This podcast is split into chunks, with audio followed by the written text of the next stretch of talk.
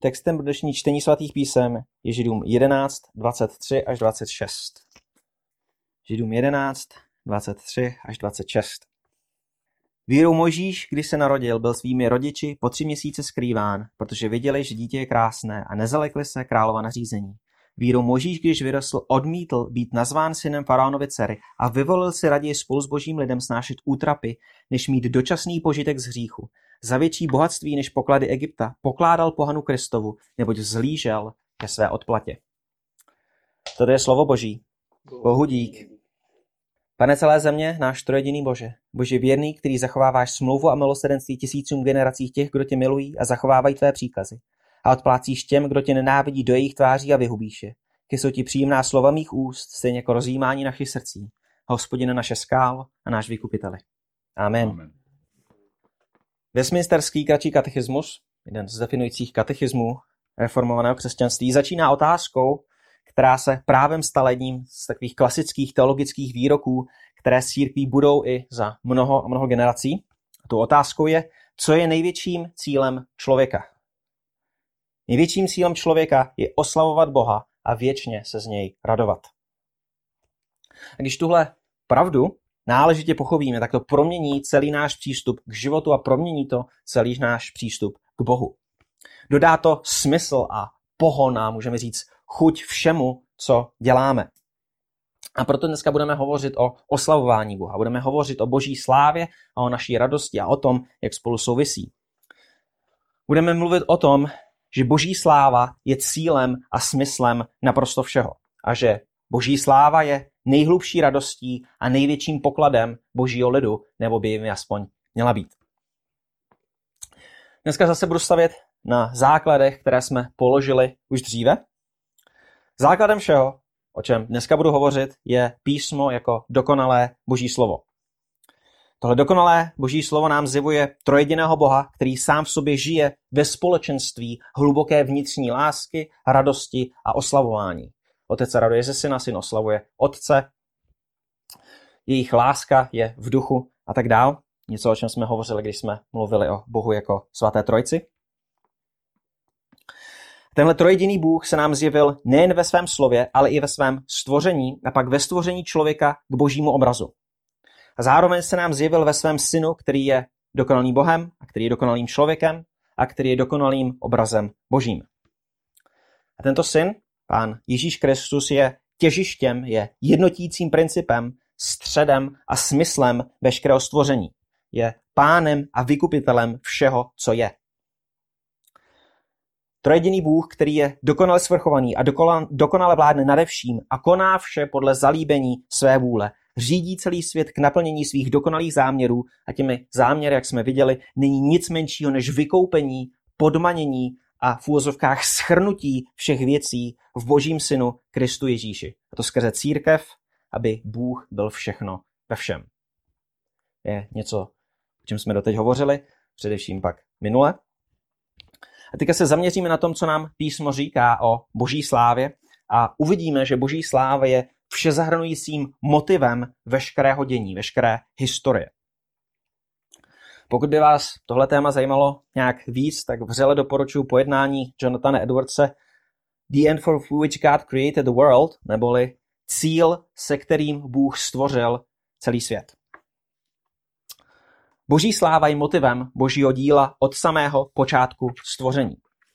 Celé stvoření a veškeré boží konání napříč historií hlásá jen Bohu sláva.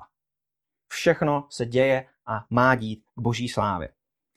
Mohli bychom tady zmínit celou řadu biblických míst. Já jsem se rozhodl vybrat aspoň některá, která dokazují tuhle realitu. Se máte tam v osnově. Za prvé, Bůh stvořil ke své slávě nebesa a zemi. Žám 19 nám řekne, nebesa vypravují boží slávě, obloha vypovídá o díle jeho rukou. Že všechno, co Bůh stvořil, stvořil ke své slávě a všechno, co Bůh stvořil, hlásá jeho slávu. Za druhé, Bůh stvořil člověka, aby v poslušnosti vůči Bohu podmanil a naplnil svět, aby znebeštil zemi, čehož, jak víme, bylo a bude dokonale dosaženo v Kristu a jeho lidu. Přičemž o pádu člověka, kterému došlo v zahradě, čteme, že všichni zřešili a postrádají boží slávu. To znamená, že před pádem člověk nějakým jedinečným způsobem odrážel boží slávu, že odrážel boží slávu tak, jako ji v padlosti neodráží. A pak o vykoupeném lidství v Izáši 43 čteme, že ho Bůh stvořil ke své slávě. Až tohleto lidství, tohle oslavené lidství, které odráží boží slávu, naplní celou zemi, až přinese vykoupení světu, tak čteme v Numery a v Abakukovi, že hospodinova sláva naplní celou zemi. Nebo hospodinova sláva pokryje celou zemi.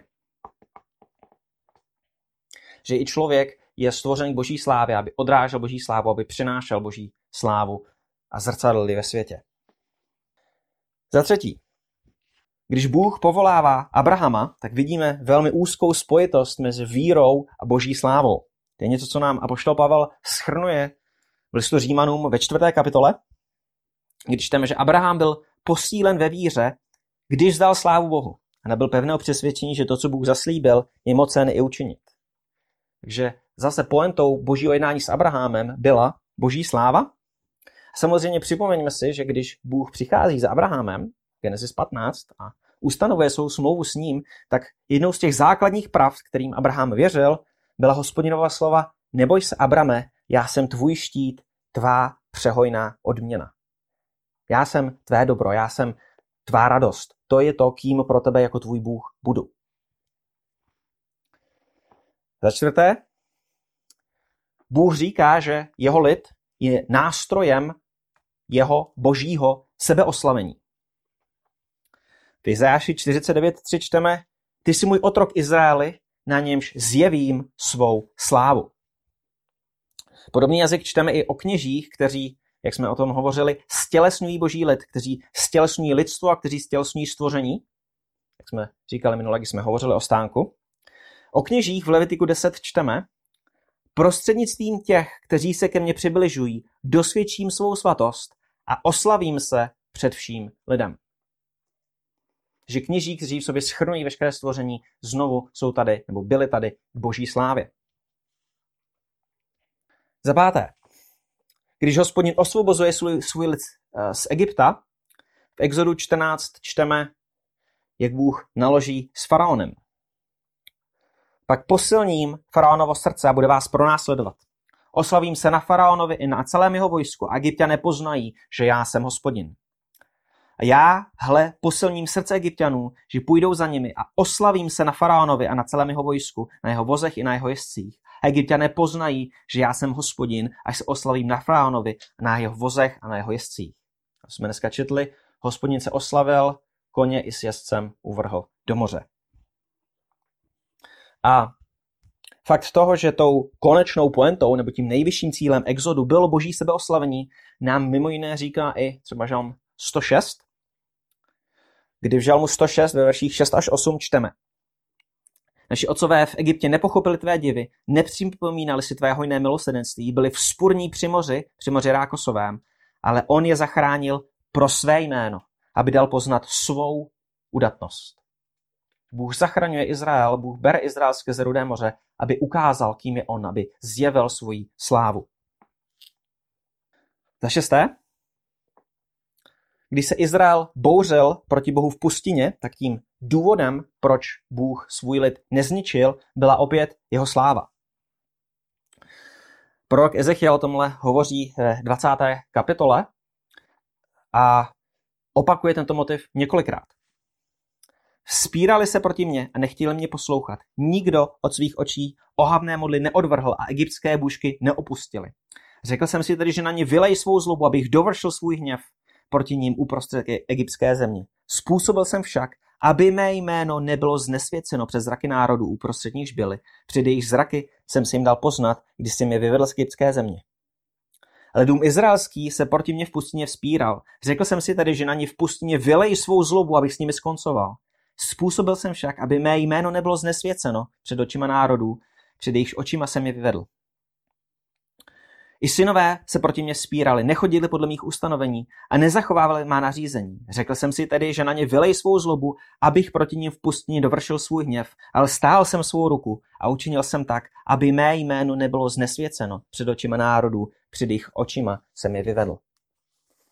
Že vidíme, že Bůh, aby v úzovkách mu nebylo ubráno na slávě, aby nebylo znesvěceno jeho jméno, aby jeho jméno bylo v bázni, proto zachraňuje svůj lid. Na tomhle motivu boží slávy se nic nemění ani později, že za sedmé, když Izrael chce být jako ostatní národy, ale pak si uvědomí svůj hřích v tom, když si žádá krále, který by z Izraele udělal národ jako jakýkoliv jiný, přichází prorok Samuel a utěšuje Izraelce.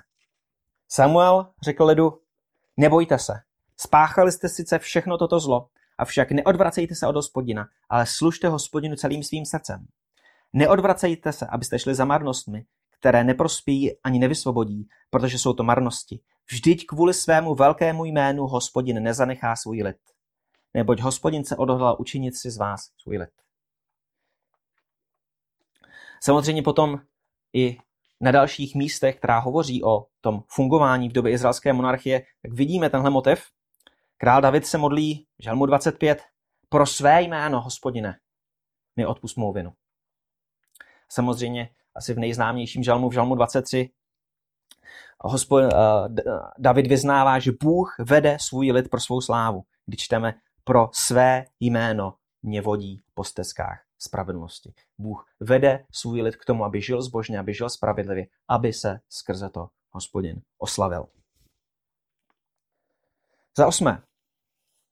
Když se Šalamu modlí při zasvěcování božího chrámu, zdůrazňuje, že chrám stojí proto, aby bylo oslavováno boží jméno, aby bylo velebeno a obáváno mezi všemi národy, aby všechny národy vyznávaly tu boží slávu tak v první královské, v 8. kapitole čteme, když cizinec, který není ze tého lidu Izraele, přijde z daleké země kvůli tvému jménu, neboť uslyší o tvém velké jménu a tvé mocné ruce a vstažené paži, přijde-li a bude se modlit v tomto domě, vyslyš v nebesích, v sídle, kde pobýváš a učiní všechno, za co bude k tobě tento cizinec volat, aby všechny národy země poznali tvé jméno, báli se tě jako tvůj lid Izrael a poznali, že tento dům, který jsem postavil, si nazývá tým jménem.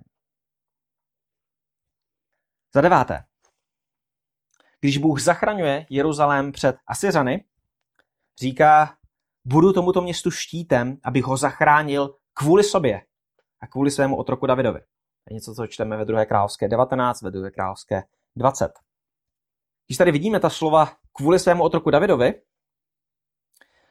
je to odkaz na smlouvu, kterou Bůh uzavřel s Davidem ve 2. Samuelově 7. Je to ta davidovská smlouva, že na Davidově trůnu bude vždycky jeho syn, že z Davidova rodu zejde Mesiáš. Že Bůh tady, nebo když se podíváme do té druhé Samuelovi 7, tak tam vidíme mimo jiné slova jako kvůli svému slovu a podle svého srdce, tohle Davidova modlitba, když Bůh přichází, uzavírá svou smlouvu s ním, tak David o hospodinu říká kvůli svému slovu a podle svého srdce si vykoupil Izrael sobě za lid a učinil si jméno, tak bude tvé jméno veliké na věky.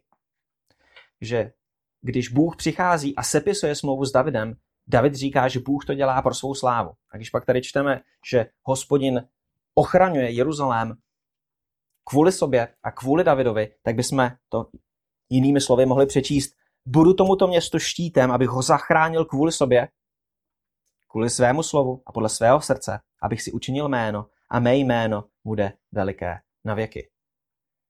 Bůh se tady v úvozovkách nedělí o slávu s Davidem, ale odvolává se na nějaké své jednání s Davidem, kdy zase pointou toho jednání je jeho sláva, jeho sebeoslavení. Za desáté. Jedním z těch nejdůraznějších výroků o božích záměrech a motivech je Izajášovo proroctví o záchraně Izraele z vyhnanství, proroctví, které už jsme dneska četli, Izajáši 48. Kvůli svému jménu zadržuji svůj hněv a pro svou chválu se vůči tobě krotím, abych tě nevyhladil. Hle, přečistil jsem tě, ale ne jako stříbro. Vyzkoušel jsem tě v peci soužení. Kvůli sobě, kvůli sobě samému to učiním. Vždyť jak může být mé jméno znesvěcováno, svou slávu jinému nedám. Stejnou pravdu o božím sebeoslavení při vysvobození lidu z vyhnanství vidíme i u proroka Ezechiele, kdy v Ezechieli 36, verších 22 až 23 čteme, toto praví panovní hospodin, já to nedělám kvůli vám, domy izraelský, nýbrž pro své svaté jméno, které jste znesvětili mezi národy, kamkoliv jste přišli.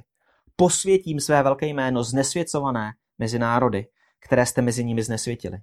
Vy poznají ty národy, že já jsem hospodin, výrok panovníka hospodina, až budu mezi vámi posvěcen před jejich očima. A na závěr znovu Izajáš, Izajáš 43.25 říká, hospodin říká skrze Izajáše, já, já jsem ten, kdo mažu kvůli sobě tvá přestoupení a tvé hříchy připomínat nebudu. Já vám odpustím hřích, já vám, já vám projevím své milosrdenství, já vám zjevím svou spásu a dělám to kvůli sobě. Nemyslete si, že to dělám kvůli vám, já to dělám kvůli sobě. Za jedenácté. Po návratu Izrael z vyhnanství hospodin promlouvá o obnoveném Jeruzalému a skrze proroka, pro, skrze proroka Zachariáše říká, já budu ohnivou hradbou kolem něj a slávou v jeho středu. Možná se vám vybaví velmi podobný jazyk ze zjevení, a je to rozhodně právem, že já budu ohnivou hradbou kolem něj a slávou v jeho středu. Hospodin je slávou svému lidu. A skrze proroka Agea, zhruba v té samé době přikazuje, vystupte do hor, přivezte dřevo a stavte dům, stavte chrám, oblíbím si ho a budu oslaven, pravý hospodin. Že vidíme, že ta obnova Jeruzaléma po vyhnanství je opět něco, co Bůh koná a dělá skrze svůj lid a nechává svůj lid konat proto, aby byl oslaven. A zároveň varuje nevěrné kněží té doby, je konkrétně Malachiáš 2.2, jestliže neuposlechnete a nevezmete si k srdci, aby se vzdávali slávu mému jménu, pravý hospodin zástupů, pošlu na vás kledbu a vaše požehnání změním v kledbu. A teďka docházíme k novozákonním písmům a tam bychom mohli říct mnohem, mnohem víc. Mohli bychom říct, že ten důraz na boží slávu je v Novém zákoně ještě zjevnější než ve starozákonních písmech. Proto za 12. kdy si potřebujeme uvědomit, v novozákonních písmech přichází, můžeme říct, evangelium, přichází to naplnění těch zaslíbení a předobrazů starého zákona. Přichází ta dobrá zpráva o Kristu. A ta zpráva o Kristově příchodu je znovu neoddělitelně spojena s boží slávou. A poštol Pavel ve druhém listu Korinským 4 říká, že nevěřícím Satan oslepil myšlení, aby jim nevzešlo světlo Evangelia slávy Krista, jenž je obrazem božím. Že v nějakém slova smyslu můžeme říct, že Evangelium, nebo to sdělení Nového zákona, je dobrá zpráva o Kristově slávě. A oproti tomu o věřících je v 2. Korinských 4.6 řečeno, že Bůh, který řekl z temnoty, ať zazáří světlo, zazářil v našich srdcích, aby osvítil lidi poznáním boží slávy v osobě Ježíše Krista. Že jestli jsme uvěřili, tak jsme poznali boží slávu v osobě Ježíše Krista. A Pavel říká, že tohle všechno se děje, aby milost, rozhojněná skrze mnohé lidi, rozmnožila vděčnost ke slávě Boží. 2. Korinským 4.15. Za třinácté. Boží sláva a to oslavování Boha jsou důrazem, o kterém hodně mluví sám Pán Ježíš Kristus, jak jsme viděli v Janově evangeliu, kdy Pán Ježíš v Janovi 17 schrnuje celou svou pozemskou službu právě jako oslavu Boha. V Janovi 17.4 jsme četli, Otče, já jsem tě oslavil na zemi, když jsem dokonal dílo, které jsi mi dal, abych je vykonal. Otče, já jsem tě oslavil na zemi. Celé, všechno to, co vidíme, co nám popisuje a poštol Jan, to, co dělá Pán Ježíš, je oslava Otce. Zároveň v Janovi 7.18 uh, Pán Ježíš charakterizuje svou službu následujícími slovy. Kdo mluví ze sebe, hledá svoji slávu. Ten však, kdo hledá slávu toho, který ho poslal, je pravdivý a není v něm nepravosti. A tak můžeme říct, že celý život Pána Ježíše byl hledáním Otcovy slávy, že byl oslavou Otce skrze to konání toho Otcem nařízeného díla. A proto pán Ježíš v Janovi 4 říká, že jeho pokrm je, aby činil vůli toho, který ho poslal a dokonal jeho dílo. Pán Ježíš žije a jí to, aby oslavoval Otce. Za čtrnácté, tak jako celý život Pána Ježíše byl službou Bohu, tak i celý život jeho následovníků má být službou Bohu, má být oslavou Boha, má být velebením Otce. A poštol Petr ve čtvrté kapitole svého prvního listu píše, slouží-li někdo, ať slouží ze síly, kterou poskytuje Bůh, aby byl ve všem, ve všem, oslavován Bůh skrze Ježíše Krista, jemuž patří sláva moc na věky věků. Amen. Že máme ve všem oslavovat Boha skrze Ježíše Krista. A stejně tak nám Apoštol Pavel přikazuje, prvních kojenských deset, ať jíte, nebo pijete, nebo cokoliv činíte, všechno čiňte boží slávě. Jestli máme i tak malé věci, jako je jídlo a pití, činit boží slávě, o co jí všechno ostatní. Vidíme, tak jako byl život Pána Ježíše oslavou Boha, i celý náš život úplně ve všem má být oslavou Boha. A v první kojenských 6.20 čteme, byli jste přece koupeni za velikou cenu, oslavte tedy svým tělem Boha. Za 15. Boha mají oslavovat nejen křesťané. Díky věrnému životu křesťanů ho mají oslavovat dokonce i pohané.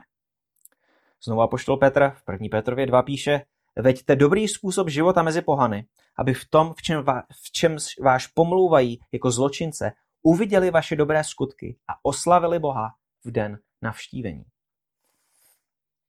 Petr tím neříká nic jiného než jeho učitel, než pán Ježíš, který nám v kázání nahoře přikazuje, ať vaše světlo září před lidmi, aby uviděli vaše dobré skutky a zdali slávu vašemu Otci, který je v nebesích.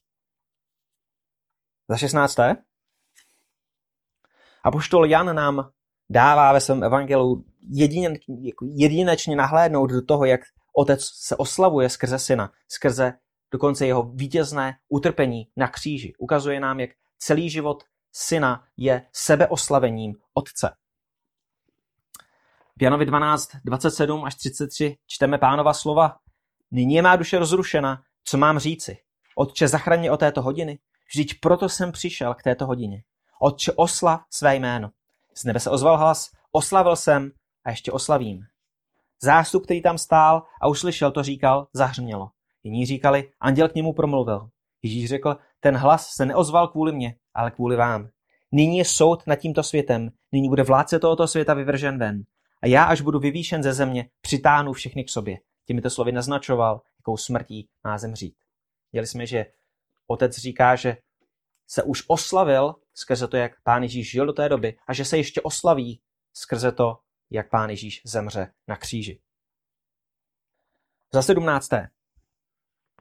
Když se ještě na chvíli zastavíme u té velekněžské modlitby Pána Ježíše v Janově 17, tak v ní čteme, můžeme říct, jakýsi osobní záměr Pána Ježíše nebo osobní záměr Boha Syna ve vykoupení jeho lidu. V Janově 17, 24 čteme, Oče chci, aby i ti, které se mi dal, byli se mnou tam, kde jsem já, aby viděli mou slávu, kterou se mi dal. Pán Ježíš jde na kříž, abychom my byli tam, kde je on a abychom viděli jeho slávu. A samozřejmě tahle pasáž je velmi zajímavá i v tom, že už jsme dříve viděli, že hospodin je Bohem, který svou slávu nedá jinému. Izajáš 48. A proto, když vidíme rozmlouvání mezi otcem a synem o tom jejich vzájemném oslavování, tak to není ničím jiným než dalším, nebo ničím menším, řekněme, než důkazem Kristova božství. Ale samozřejmě byla by škoda, kdybychom tam viděli jenom v úvozovkách jenom ten důkaz Kristova božství. Je tam něco mnohem víc, je tam ten vnitřní život trojce, je tam ten vnitřní tanec lásky, radosti a oslavování. Za osmnácté. Obecně celá promluva Pána Ježíše Krista večer před ukřižováním je protchnuta právě tématem boží slávy a božího sebeoslavení. Když Juda vyšel ven, Ježíš řekl, Nyní byl syn člověka oslaven a Bůh byl oslaven v něm. Jestliže byl Bůh oslaven v něm, oslaví Bůh i jeho v sobě a oslaví ho hned. Hoď byste požádali mé jménu, to učiním, aby byl otec oslaven v synu.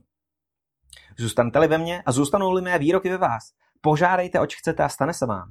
Tím bude oslaven můj otec, když ponesete hojné ovoce a stanete se mými učedníky.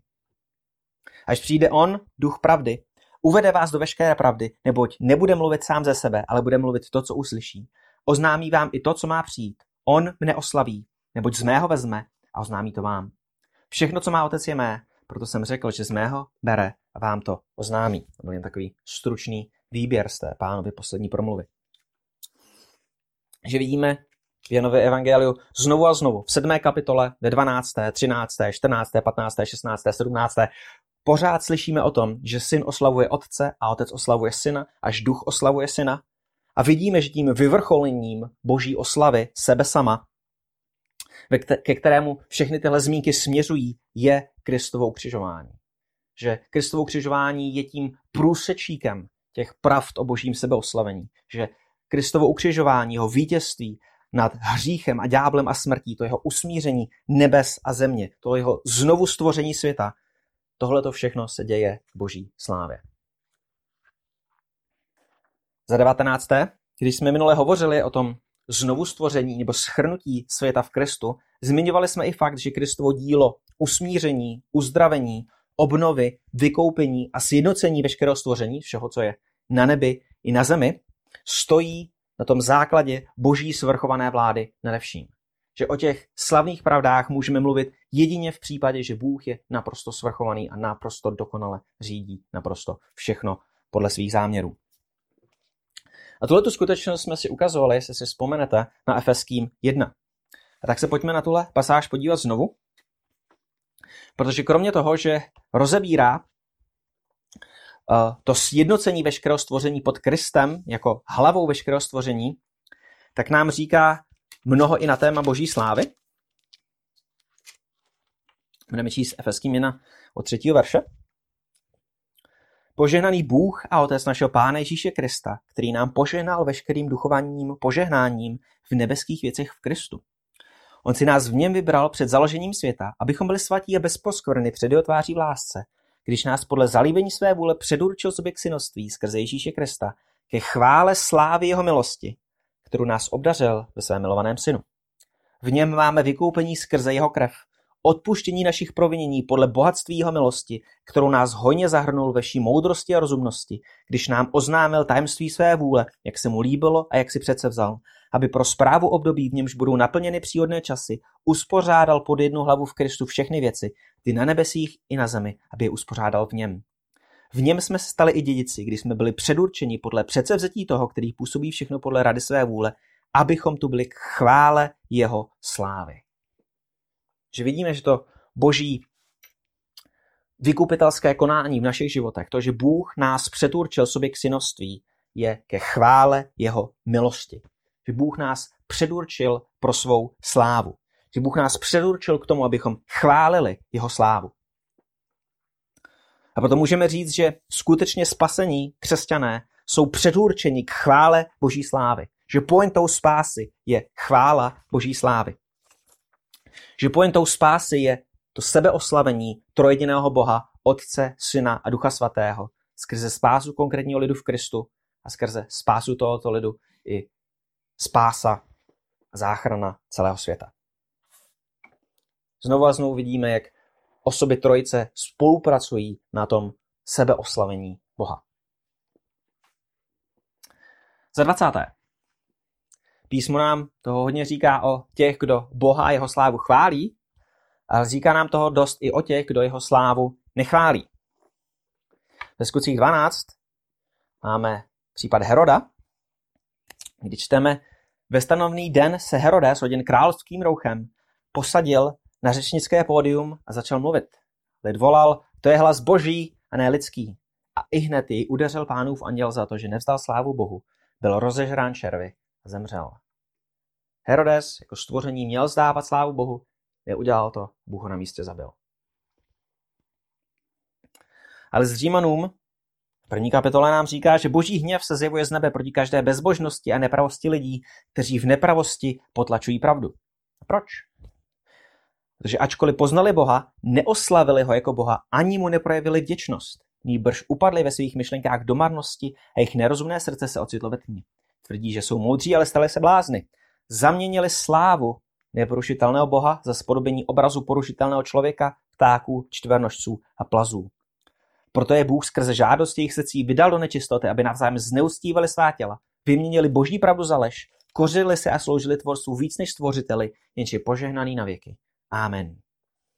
Že vidíme, že ten problém, který je popisovaný ve Římanům, je mimo jiné to, že lidé zaměňují boží slávu a odvracejí se od boží slávy k něčemu menšímu, že se odvracejí od boží dokonalé slávy k něčemu stvořenému. A čteme, že ti ponesou trest, většinou zkázu v odloučení od pánovy tváře a od slávy jeho síly, když přijde, aby v onen den byl oslaven ve všech svatých, aby se stal předmětem obdivu ve všech těch, kdo uvěřili. 2. tesalonským 1. Za 21. My můžeme si myslet, že Bůh se oslaví jen na těch, kdo jsou věřící a svatí, jak jsme teď viděli tesalonických. Bůh se rozhodně oslaví na svém lidu, ale Bůh se oslaví na každém jednom člověku bez výjimky. Už jsme četli ve Římanům 9, písmo praví faraonovi, právě proto jsem tě vzbudil, abych na tobě ukázal svou moc, aby mé jméno bylo rozhlášeno po celé zemi. A kousek dál, což nechtěl Bůh zjevit svůj hněv a uvést ve známost svou moc, a proto s velikou trpělivostí snášel nádoby hněvu připravené k záhubě. Také proto, aby oznámil bohatství své slávy na nádobách milosedenství, které předem připravil k slávě, totiž na nás, které také povolal nejen ze židů, ale i z pohanů. Tak vidíme, že Bůh se oslavuje na některých lidech tím, že na nich zjevuje slávu své milosti, svého milosedenství a své laskavosti. A na jiných lidech se oslavuje tím, že na nich zjevuje slávu svého hněvu a své spravedlnosti. Znovu vidíme, že smyslem všeho, smyslem každého jednoho člověka je jeho nebo boží sebeoslavení. Smyslem každého jednoho člověka je Bůh a jeho sláva. A jak čteme v Římanům 11, vždyť z něho a skrze něho a pro něho jsou všechny věci, jemu buď sláva na věky. Amen. Římanům 11, 36. A poslední zmínkou o slávě, kterou ve svých biblích najdeme, je zjevení 21.23, kde čteme o tom božím nebeském Jeruzalému, kde slyšíme o zvěnu Zachariáše, kterého už jsme četli. Zjevní 21.23 a to město nepotřebuje slunce ani měsíc, aby mu svítili. Ozářila ho boží sláva a jeho lampou je beránek. Že čteme, že boží město je ozářeno boží slávou a že zdrojem této záře, nebo záře této slávy je beránek, byl Ježíš Kristus. Což je něco, co nám říká i list Židům, kde čteme první kapitole, že Bůh k nám na konci dnů promluvil k synu, jehož ustanovil dědicem všeho a skrze něhož učinil i věky. On je září jeho slávy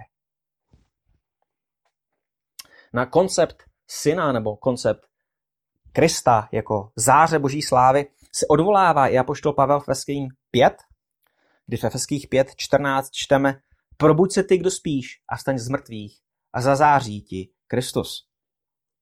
Tohle je možná pasáž, kterou, které bych mu úplně nerozuměl, nebo nevíme, co tím Pavel myslí. Pavel se tady odkazuje na Izajáše 60. A v Izajáši 60 čteme Povstaň, Rozjasni se, protože přišlo tvé světlo a vzešla nad tebou hospodinova sláva. Neboť hle, tma přikryje zemi a hustá temnota národy, ale nad tebou zazáří hospodin a bude nad tebou vidět jeho sláva.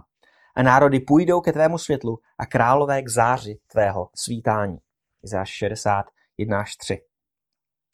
Že Izáš nám říká, že božímu lidu bude do tmy zářit hospodin a bude mu do tmy zářit hospodinova sláva. A poštol Pavel bere tyto výrazy a oba dva je vztahuje a spojuje v Kristu a tak nám říká, že Kristus je hospodinova sláva a Kristus je hospodin, který září jako světlo do tmy. A když se podíváme na, zase na motiv Krista, který je světlo a září do tmy, tak jsme v Janovi 1, to světlo září ve tmě, tma je nepohltila. Tak bychom mohli pokračovat dál a dál, ale pro ty to asi stačí. Že už dřív jsme říkali, že smyslem a těžištěm všeho je Kristus. Teď jsme viděli, že těžištěm všeho je Boží sláva. Tak můžeme říct, že smyslem a těžištěm všeho je Kristus, protože Kristus je Boží slávou. A boží sláva v Kristu Ježíši je tou nejcennější, nejvzácnější a nejdůležitější realitou veškerého stvoření. V Kristu jako boží slávě je zase schrnuto veškeré stvoření, všechno na nebesích i na zemi. A naprosto veškerá existence je tím nejzásadnějším a nejhlubším způsobem bohostředná. Bůh je v centru všeho.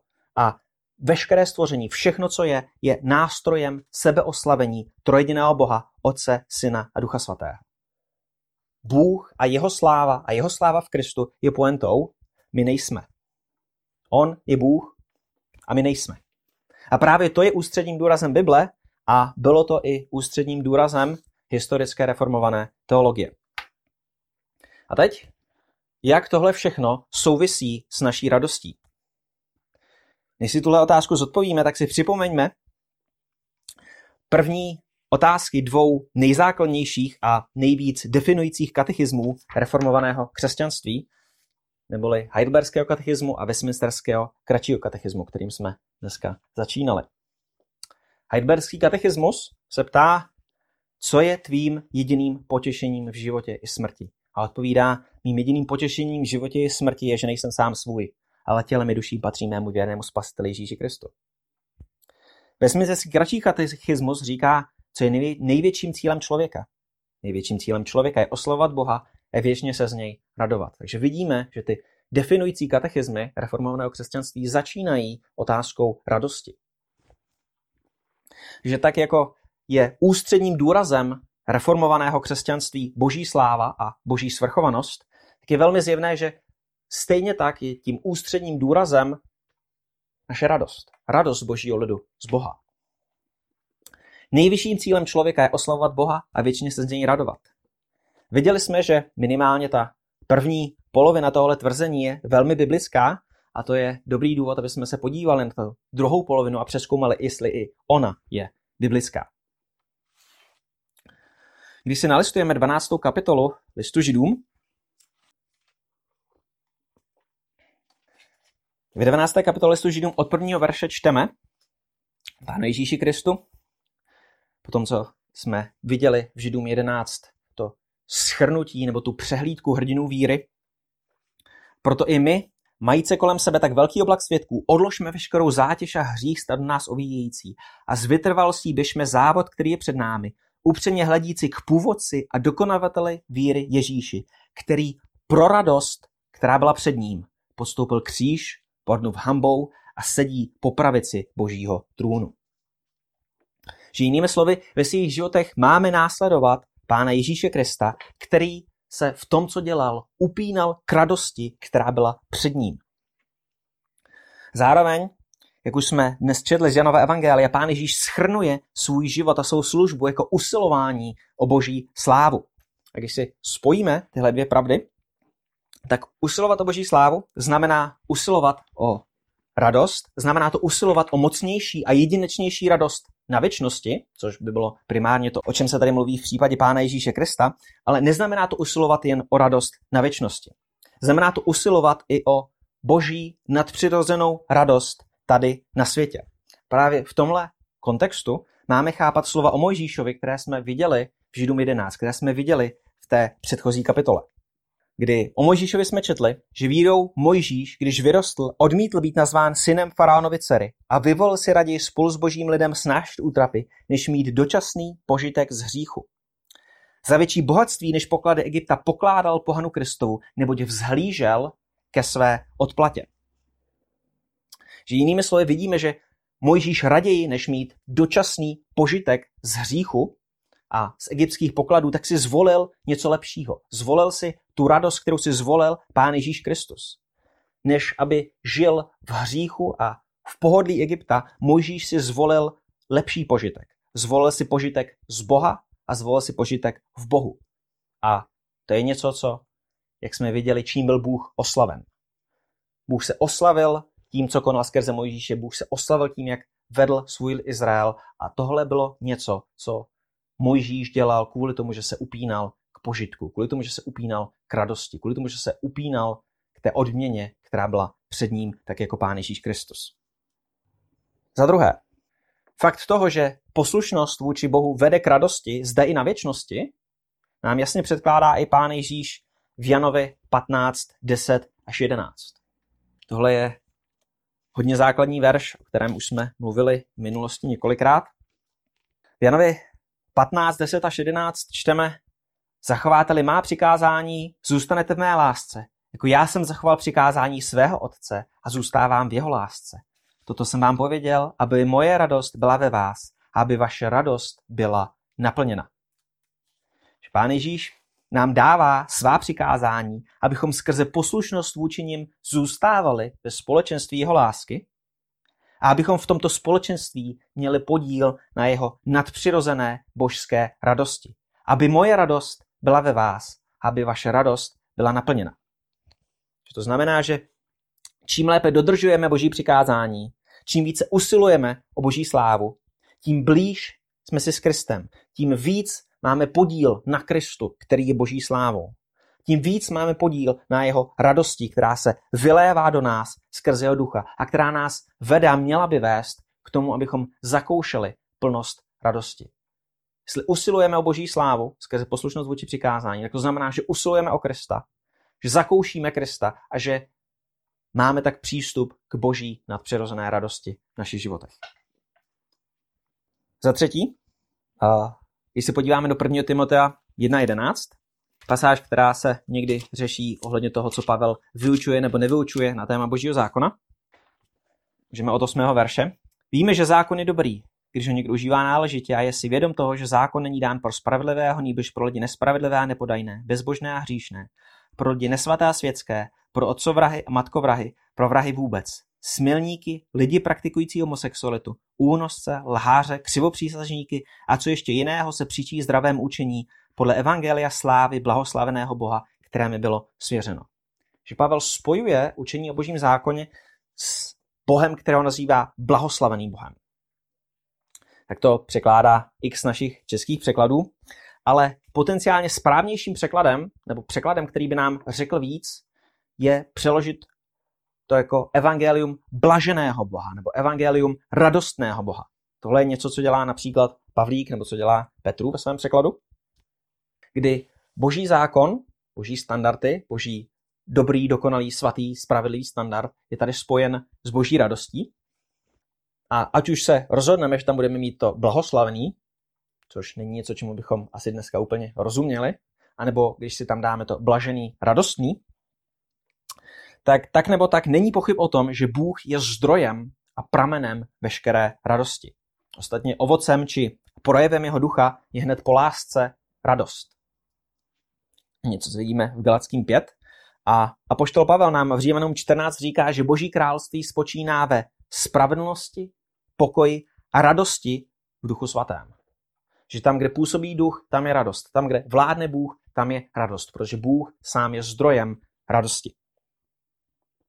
A právě tento Bůh radosti, tento blažený Bůh, promlouvá skrze svého syna, kdo mě miluje, bude zachovávat mé slovo a můj otec ho bude milovat. Přijdeme k němu a učiníme si u něho příbytek. To znamená, že dodržovat boží přikázání, usilovat o boží slávu, znamená mít v duchu společenství s otcem a synem. Znamená to podílet se na tom vnitřním radostném společenství otce, syna a ducha tak vidíme, že když půjdeme po cestě božích přikázání, půjdeme tím nevyhnutelně po cestě radosti. A že když budeme usilovat o boží slávu, budeme tím usilovat o tu nejhlubší radost, jakou lze zakoušet, ať už zde nebo na věčnosti. Za čtvrté, písmo nám opakovaně předkládá spásu jako odvrácení se od toho, co nás nikdy nemůže naplnit, k Bohu, který je dokonalým naplněním všech našich tužeb. O modlářství čteme například v Jeremiáši 2. Zhroste se nad tím nebesa, zděste se, strníte je hospodinův výrok. Vždyť můj lid spáchal dvojí zlo. Opustili mne, pramen živé vody, a vykopali si cisterny, puklé cisterny, které vodu nedrží. Že odvrátili se od zdroje a pramene dobra a odvrátili si k něčemu, co, je, co jim nikdy nemůže dát skutečné dobro. Odvrátili se od vody živé k něčemu, co je co nikdy nemůže nasytit jejich řízeň. Ale o společenství s Bohem čteme. Janovi 4 scéna Pán Ježíš u studny. Kdyby znala ten boží dar a věděla, kdo je ten, který ti říká dej mi napít, požádala bys ty jeho a on by ti dal živou vodu. Kdo by se však napil z vody, kterou mu dám já, nebude nikdy žíznit, ale voda, kterou mu dám, se v něm stane pramenem vody tryskajícím k věčnému životu. V Janovi 6. Já jsem ten chléb života. Kdo přichází ke mně, jistě nebude hladovět a kdo věří ve mne, nebude nikdy žíznit. Jan 7. Žízní-li kdo, ať přijde ke mně a pije. Kdo věří ve mne, jak praví písmo, řeky živé vody poplynou z jeho nitra. Jan 10. Kdo věří ve mne, jak praví písmo, ne, já, Jan 10. Já jsem ten dobrý pastýř. Dobrý pastýř pokládá svou duši za ovce. Já jsem přišel, aby měli život a měli ho hojnost. Jan 10, 11 a 10. Že vidíme, že přijít k Pánu Ježíši, dojít smíření s Bohem, mít společenství s Bohem je nám předkládáno jako naplnění našeho hladu, je to překládáno jako naplnění naší jízny. Ale nejenom to, a není to ani čistě novozákonní koncept nebo čistě novozákonní jazyk. V Izáši 25 čteme, Hospodin zástupů uspořádá pro všechny národy na této hoře hostinu z tučných jídel, hostinu z vyzrálých vín, z jídel tučných, dužnatých a z přečištěných vyzrálých vín. A pohltí na této hoře zahalení, které zahaluje všechny lidi a přikrývku, která přikrývá všechny národy. Navždy pohltí smrt a panovník hospodin setře slzy z každé tváře. Tady vidíme dokonce ten, ten věčný rozměr. Bůh ničí samotnou smrt a zároveň nám to předkládá jako velkou hostinu. Nepředkládá nám to jako sezení na mráčku, kde zbožně hledíme a hrajeme na harfu, ale předkládá nám spásu jako hostinu. Nebo v Izajáši 55. A i všichni žízniví, žízniví, pojďte k vodám, i ten, kdo nemá peníze. Pojďte, kupujte a jeste. Pojďte, kupujte bez peněz a bez úhrady víno a mléko. Proč vydáváte peníze za to, co není chléb a svůj výdělek za to, co není k nasycení? Bedlivě mě poslouchejte a budete jíst dobré věci. Vaše duše si bude libovat v tuku. Nakloňte ucho a pojďte ke mně. Poslouchejte a vaše duše ožije. Tady máme zase přímo otevřeně to srovnání. Věci, falešní bohové, život, které nemohou nasytit a Bůh, který nasytit může, jako ten jediný. Nebo v Jobevi čteme, všemohoucí bude tvými valony zlata a hromadami stříbra. Tehdy budeš totiž mít všemohoucího rozkoš a svou tvář budeš pozvedat k Bohu. Poslední pasáž ve zjevení 7 čteme, že vykoupení již nebudou hladovět ani žíznit, neublížím slunce ani jiný žár, neboť beránek, který uprostřed trůnu je bude pást a povede je k pramenům života a Bůh jim setře každou slzu z očí. Tady bych se chtěl na chvíli zastavit. Když jsme byli v listu židům, viděli jsme, že Mojžíš byl chválen, protože vzhlížel ke své odplatě, nebo vzhlížel ke své odměně. Že Mojžíšova etika, nebo morálka, nebo Mojžíšovo chování bylo udáváno tím, že vyhlížel odměnu od Boha. Tím, že pro sebe chtěl to nejlepší dobro, jaké mohl mít. Že je naprosto v pořádku v vozovkách usilovat o své dobro, pokud to děláme Bohem ustanovenými způsoby a podle jeho přikázání. Je v pořádku usilovat o své dobro toho, že se odvrátíme od svého hříchu, abychom nebyli zatraceni. Je v pořádku usilovat o své dobro tím, že budeme v den odpočinku odpočívat. A tak dál, tak dál. A naopak bylo by špatně o tyhle věci neusilovat. Bylo by špatně neusilovat o dobro, které Bůh zaslibuje a které dává těm, kdo jsou vůči němu poslušní. A stejně tak v tváří těm pasážím, které jsme teď četli o spáse a o vykoupení, tak vidíme, že je v pořádku a že je náležité a že je svaté a Bohem přikázané usilovat o naše naplnění a o naše nasycení. Je Bohem přikázané usilovat o naší radost. Pokud to nasycení a to naplnění a tu radost hledáme na těch správných místech. Bylo by hříšné nejít k živým vodám. Bylo by hříšné odmítnout tu boží pozvánku na hostinu. Bylo by hříšné raději se držet toho, co nemůže nasytit. Bylo by hříšné neobdivovat toho, který je na nejvýš hoden obdivu a uctívání a radosti veškerého stvoření. Bylo by hříšné nejít k tomu nejlepšímu zdroji radosti a slávy a nádhery. Že vidíme, že radost a požitek z Boha, který je zdrojem veškeré radosti, veškeré krásy a veškeré potěchy, nejsou něčím dobrovolným, nejsou nějakým doporučením, jsou naší biblickou povinností. Za páté, když dojde na tenhle biblický imperativ nebo ten biblický příkaz radovat se z hospodina a ze služby jemu, jak už jsem řekl, nemáme na výběr.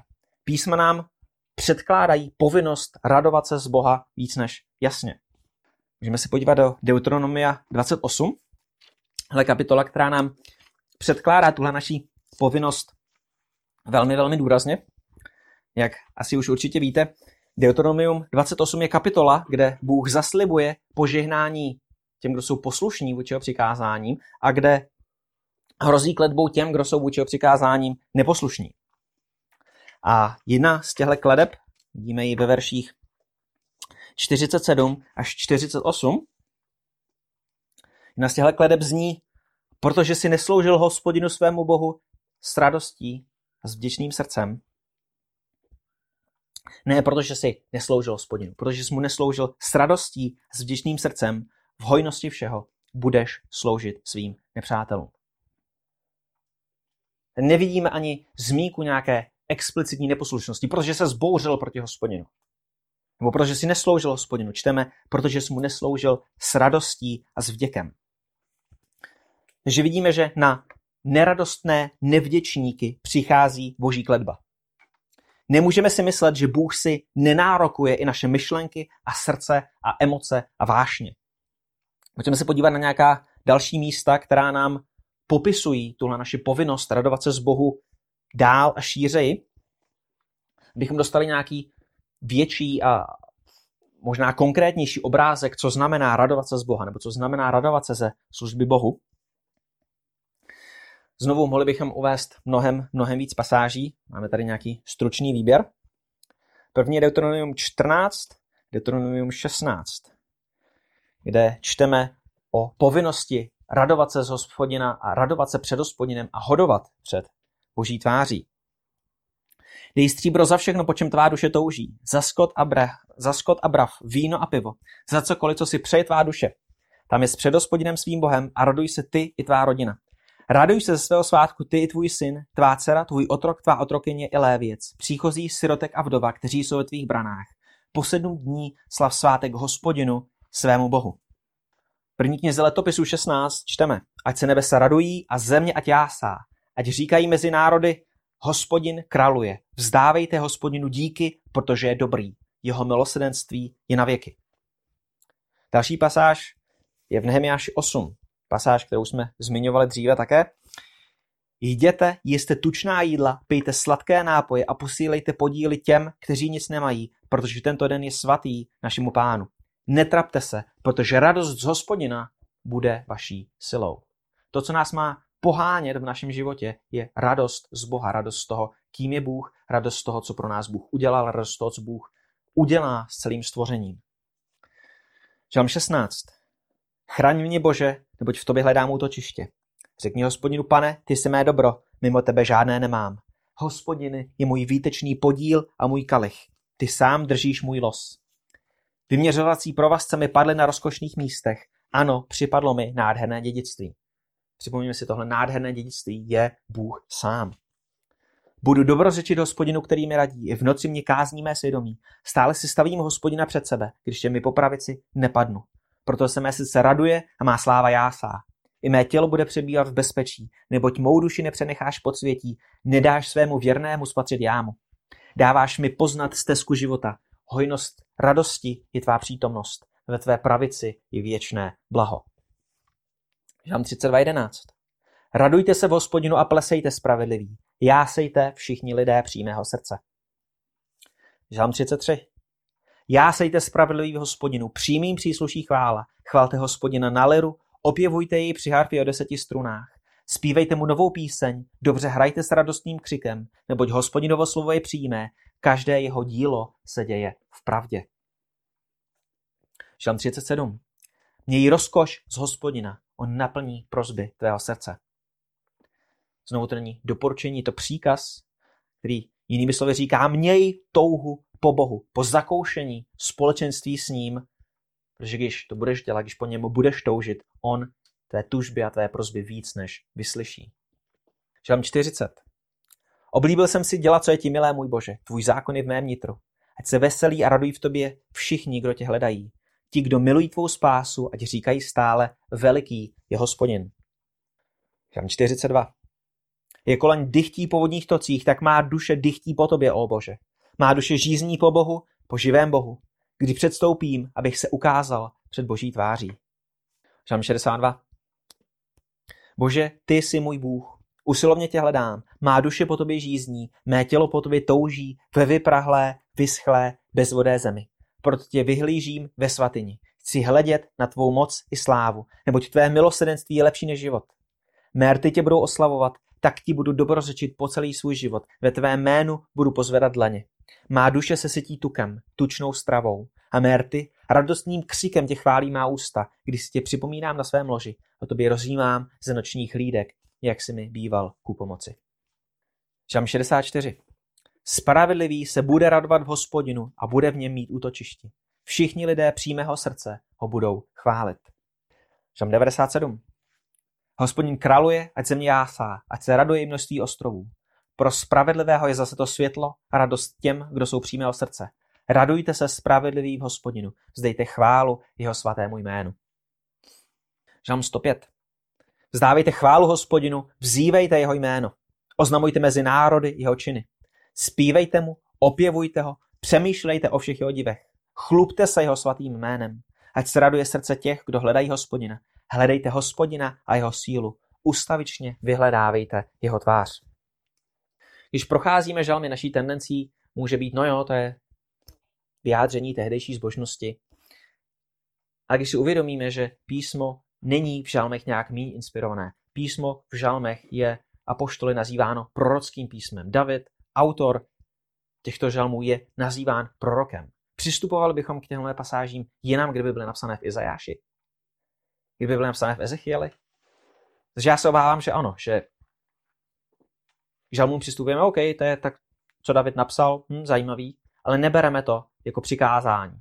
Nebereme to tak, jak bychom to brali, když by to bylo napsáno v Deuteronomiu nebo v Jezáši, v Ezechieli a tak dále. Ale přikázání radovat se z hospodina najdeme i v prorocích. Joelovi čteme, Synové Sionu, jásejte a radujte se v hospodinu svém Bohu, protože vám dal učitele spravedlnosti, se slavám déšť, podzimní i jarní déšť jako na počátku. Zachariáši Pískej a raduj se, dcero Sionská, neboť hle přijdu a budu přebývat ve tvém středu, je hospodinu výrok. V onen den, na, v onen den národy mnohé se připojí k hospodinu. Budou mým lidem, budou přebývat ve tvém středu a poznáš, že mě k tobě poslal hospodin zástupů. Ale přikázání radovat se v Bohu máme i v Novém zákoně. Pavel nám ve Filipských řekne, konečně moji bratři, radujte se v pánu. Radujte se v pánu vždycky, znovu řeknu, radujte se v pánu. A vždycky v té řečtině znamená vždycky. Když si schrneme tenhle stručný výběr, tak vidíme, že radost a potěcha a požitek z Boha mají celou řadu stránek. Radost z toho, kým pro nás Bůh je jako náš smluvní Bůh. Radost z jeho konání s jeho lidem a v jeho lidu. Radost z jeho autority a vlády a charakteru. Radost z toho, jak jednal, jedná a bude jednat v našich životech. Radost z jeho slova a především pak Viděli jsme z jeho zákona. Radost daru, které nám dává a z dobroty a krásy stvoření, ve kterých nám Bůh dává zakoušet svou dobrotu a svou nádheru. Tahle radost z Boha, jak jsme viděli, se projevuje mimo jiné probdělými nocemi a stejně jako hlasitým křikem chval a projevuje se hodováním a společným uctíváním božího lidu. Projevuje se spalující touhou po Bohu. Stejně jako ohromením jeho pravdou a láskou k jeho pravdě a spočinutím v jeho zaslíbení. Není to nějaké mám hluboko v srdci radost z Boha. Je to něco, co se projevuje navenek celou řadou způsobů. Písmo nám ale nedává příkaz jen radovat se z Boha, přikazuje nám radovat se z toho, když ve službě Bohu a díky jeho uschopnění sebeobětujícím způsobem milujeme druhé. Ještě jednou písmo nám přikazuje radovat se nejenom z Boha a ale přikazuje nám radovat se i ze služby Bohu. Z toho, že Bůh nás uschopňuje sebeobětujícím způsobem milovat druhé. Znovu aspoň několik pasáží. V Micháši 6, 8 čteme Oznámil ti člověče, co je dobré a co od tebe hospodin žádá. jenom aby si jednal podle práva, miloval milosedenství a pokorně chodil se svým Bohem. Milosedenství není jenom něco, co máme dělat. Milosedenství je něco, co máme biblickou povinnost milovat. Matouši 5. Blahoslavní chudí duchem, nebo jejich je království nebes. Blahoslavení plačící, neboť oni budou potěšení. Blahoslavní tiší, neboť oni dostanou zemi do dědictví. Blahoslavní ti, kdo hladoví a žízní po spravedlnosti, neboť oni budou nasyceni. Blahoslavení milosrdní, neboť oni dojdou milosrdenství. Blahoslavení čistého srdce, neboť oni uvidí Boha. Blahoslavení ti, kdo působí pokoj, neboť oni budou nazváni božími syny.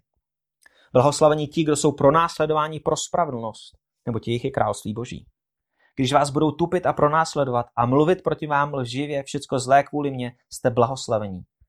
Radujte se a jásejte, neboť hojná je vaše odplata v nebesích, vždyť takto pronásledovali proroky, kteří byli před vámi. Máme přikázáno radovat se z toho, když nás lidé uráží. Radovat se z toho, když nás lidé odmítají, když nás považují za blázny, jestliže přinášíme boží standard, jestliže jsme poslušní vůči Bohu. Lukáš 6. Blahoslavní jste, když vás lidé budou nenávidět a když vás vyloučí, potupí a zavrhnou vaše jméno jako zlé kvůli synu člověka. Radujte se v onen den a jásejte. Nebo některé anglické překlady tady říkají skákejte radostí. Neboť hle, hojná je vaše odměna v nebi. Vždyť to též dělali jejich otcové prorokům. A všimněte si, jaká je tady motivace pro tu radost. Protože máte hojnou odplatu v nebesích. To je to samé, co jsme viděli u Mojžíše, to je to samé, co jsme viděli u Pána Ježíše. My se máme radovat teď a tady, protože vyhlížíme mnohem větší, slavnější, věčnou radost. Skutky 20. Ve všem jsem vám ukázal, že takto máte pracovat, ujímat se slabých a pamatovat na slova Pána Ježíše, neboť on řekl, blaženější je dávat, než brát. Nebo radostnější je dávat, než brát. Římanům 12. Kdo rozdává, ať rozdává upřímně. Kdo stojí v čele, ať je hodlivý. Kdo prokazuje milosrdenství, ať to činí radostně. 2. Korinským 9. Každý ať dá, jak si přece vzal srdci, ne se zármutkem nebo z donucení. Vždyť radostného dárce miluje Bůh. Poslední pasáž pro teď, Židům 10. Připomínejte si dřívější dny, níž jste byli osvíceni a přestáli jste mnohý zápas s utrpením. Buď jste byli veřejně vystavováni urážkám a soužením, nebo jste se stali společníky těch, s nimi se takto nakládalo. Vždy jste měli soucit z vězní a uloupení svého majetku jste přijali s radostí. Vědouce, že máte v nebi vlastnictví lepší a trvalé. Neodhazujte tedy svou smělou důvěru, která má velikou odplatu. Jak jsem říkal, milosrdenství nestačí dělat, musíme ho milovat. Nestačí se zastávat slabých, ale musí nám to být blažeností. Nestačí dávat, musíme dávat s radostí. Nestačí trpět a pomáhat trpícím, musíme to dělat s důvěrou, soucitem a radostí, které oslavují Krista. A samozřejmě radost je nám přikázána i v řadě dalších kontextů a řadou dalších způsobů. Namátkou. Radujte se, že vaše jména jsou zapsána v nebesích. V naději se radujte, v soužení buďte trpěliví, radujte se s radujícími. Když Pavel vystihuje svou službu 2. Korinských 1, říká, nejsme pány nad vaší vírou, nýbrž jsme pomocníky vaší radosti, že vírou pevně stojíte. Že vyučující, ať už to byly apoštolové, nebo ať už jsou to dnešní učitelé a kazatelé, tak jeden z jejich hlavních úkolů by mělo být pomáhat lidem k radosti z Boha, pomáhat lidem k radosti ze sebeobětující služby. Druhý Korinských 3 čteme. Nakonec, bratři, radujte se, napravujte své nedostatky, povzbuzujte se, buďte jedné mysli, žijte v pokoji a Bůh lásky a pokoje bude s vámi. První tesalonickým. Vždycky se radujte. Neustále se modlete. Ve všem vzdávejte díky, neboť toto je pro vás boží vůle v Kristu Ježíši. Když se lidé ptají, co je boží vůle pro můj život? Vždycky se raduj, neustále se modli, ve všem vzdávej díky. První Petrova 1. Ať jste Krista neviděli, milujete ho. Ačkoliv ho ani nyní nevidíte, věříte v něho a jásáte nevyslovnou radostí plnou slávy, docházející cíle své víry, záchrany duší. A samozřejmě pak tady máme to, co dělá Pavel v listu Filipským. A připomeňme si, Pavel je ten, Pavel nám v prvních korinských přikazuje řídit se jeho příkladem. Pavel nám přikazuje, následujte mne tak, jak já miluji Krista. A když si projdeme list Filipským, Pavel v něm znovu a znovu a znovu mluví o radosti. Vždyť v každé své modlitbě za vás všechny prosím s radostí. Jen když si jakýmkoliv způsobem zjistuje Kristus a z toho se raduji a budu se i dále radovat. Vím, že zůstanu a vytrvám se všemi, se všemi vámi k vašemu pokroku a radosti ve víře. Naplňte mou radost a smýšlejte stejně. Mějte stejnou lásku, buďte jedné duše jednoho smýšlení. I kdybych byl obětován při oběti a bohoslužbě vaší vír, raduji se a spoluraduji se s vámi se všemi. A se i vy se radujte a spoluradujte se mnou. Poslal jsem Epafrodita tím, tím ochotněji, abyste měli radost, že ho zase vidíte, a já, abych byl méně zarmoucen. Přijměte ho v pánu se vší radostí a mějte takové lidi v úctě. Konečně, moji bratři, radujte se v pánu. A tak moji bratři milovaní a vytoužení, má radosti a koruno, tak to stůjte pevně v pánu milovaní. Radujte se v pánu vždycky, znovu řeknu, radujte se. Velmi jsem se v pánu zaradoval, že konečně rozkvetl váš zájem o mne. Ve čtyřech krátkých kapitolách tolik zmínek o radosti jako nedílné součásti křesťanského života a jako příkazu pro křesťanský život. Jenom pro jistotu písma neříkají, že máme být slepí nebo otupělí vůči bolestem a utrpením kolem nás a vůči bolestem a utrpením v našich životech. Není to něco, co se máme snažit utloukat nějakou prázdnou předstíranou radostí. Písma říkají, že v Kristu máme ale přístup k nebeské radosti, která je trvalejší a hlubší než naše trápení a zármutky. A proto Pavel vystihuje život křesťanů nebo život apoštolů jako život těch, kdo jsou zarmucovaní, stále se však radující.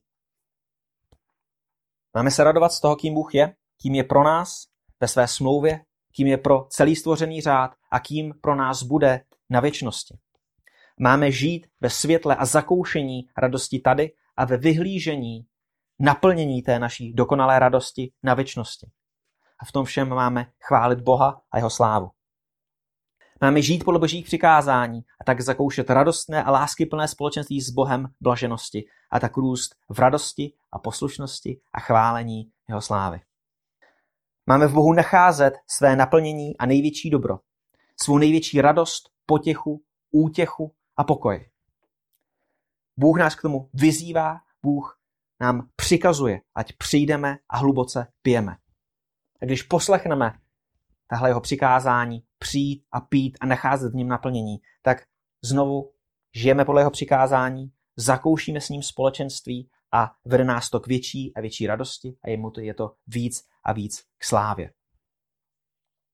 Máme se z Boha a v Bohu radovat a oslavovat ho, protože nám to přikazuje. A máme v každém jednom člověku a v každém jednom skutku nacházet příležitost, abychom v tom, jak se zachováme v té každé jedné situaci, zakoušeli radost z Boha. Každý jeden člověk, každá jedna věc, každý jeden skutek nám mají být příležitostí, jak sáhnout po té boží radosti, jak se radovat z Boha. Má nám to být příležitostí, abychom skrze lásku k Bohu a k bližnímu zakoušeli tu trojiční radost, abychom v každém jednom skutku docházeli toho uspokojení v Bohu. A když to budeme dělat, Znovu je to něco, co nám Bůh přikazuje. Dodržujeme Boží přikázání, máme o to větší podíl na společenství s Bohem a ta naše radost může růst a ta naše vděčnost může růst. Je to takový, nebo měl by to být, takový nekonečný tanec, kdy budeme, půjdeme dál a dál a budeme růst dál a dál v tom zakoušení Boha a radosti z Boha. Tak by to tak nějak mělo být.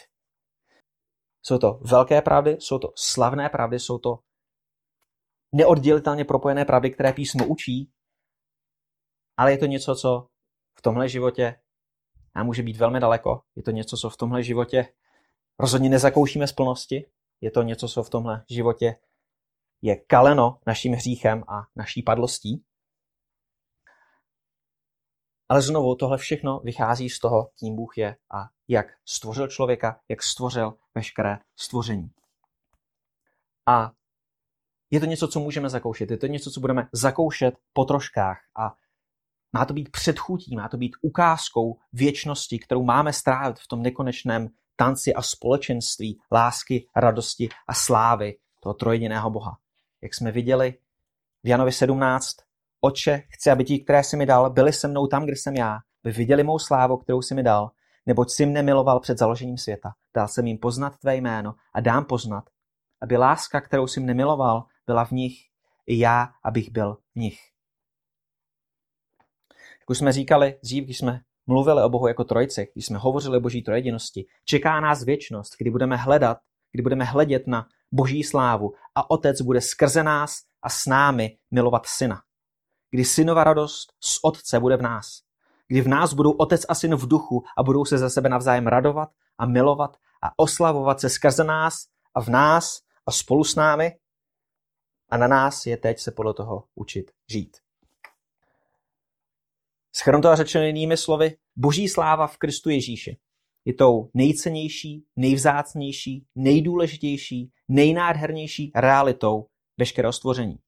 A proto je realitou, která může a má nasytit tu naši bohem danou touhu po radosti, dobru, krásu, lásce, pokoji, prožitku, slávy, věčnosti. Tohle všechno máme nacházet v Kristu, protože to je to místo, kde Bůh uložil tyhle poklady, protože Kristus je stělesněním toho všeho.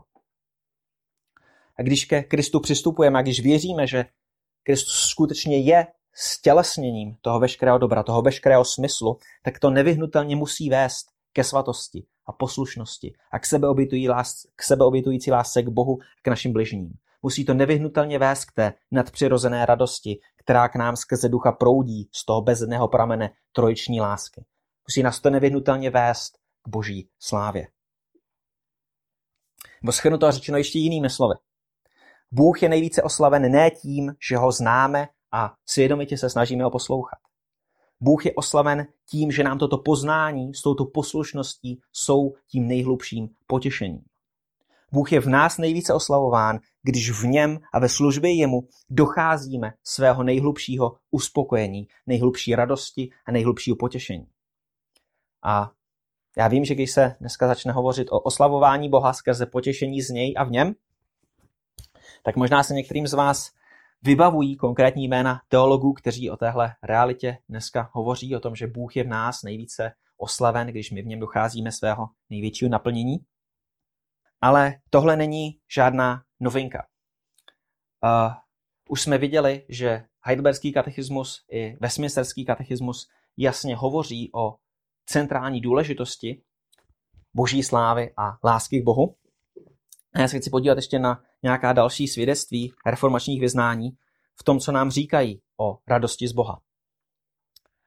Heidelberský katechismus, otázka 90. Co je obživení nového člověka? Obživení nového člověka je srdečné radování se v Bohu skrze Krista. Ještě jednou. Obživení nebo život nového člověka je srdečné radování se v Bohu skrze Krista, které nám dává zalíbení v žití podle Boží vůle ve všech dobrých skutcích. Dotrechtské kánony říkají, že vyvolení v pravý čas dosahují ujištění o svém věčném a neměném vyvolení, ačkoliv v různých stupních a do různé míry. Avšak ne však skrze to, že by všetečně slídili po skrytých a hlubokých věcech božích, ale tak, že v sobě s duchovní radostí a svatým potěšením pozorují neomylné a spolehlivé ovoce vyvolení, které nám ukazuje slovo Boží, jako je víra v Krista, synovská poslušnost, zbožný zármutek nad hříchem, hladovění a žízení po spravedlnosti a tak dále. Jinými slovy podle dortrechtských kánonů radost z Boha, radost v duchu a ta opačná strana, kterou je nenávist k hříchu a zarmoucení nad hříchem, jsou to, jak se projevuje spásná víra, to, jak máme poznávat spásnou víru.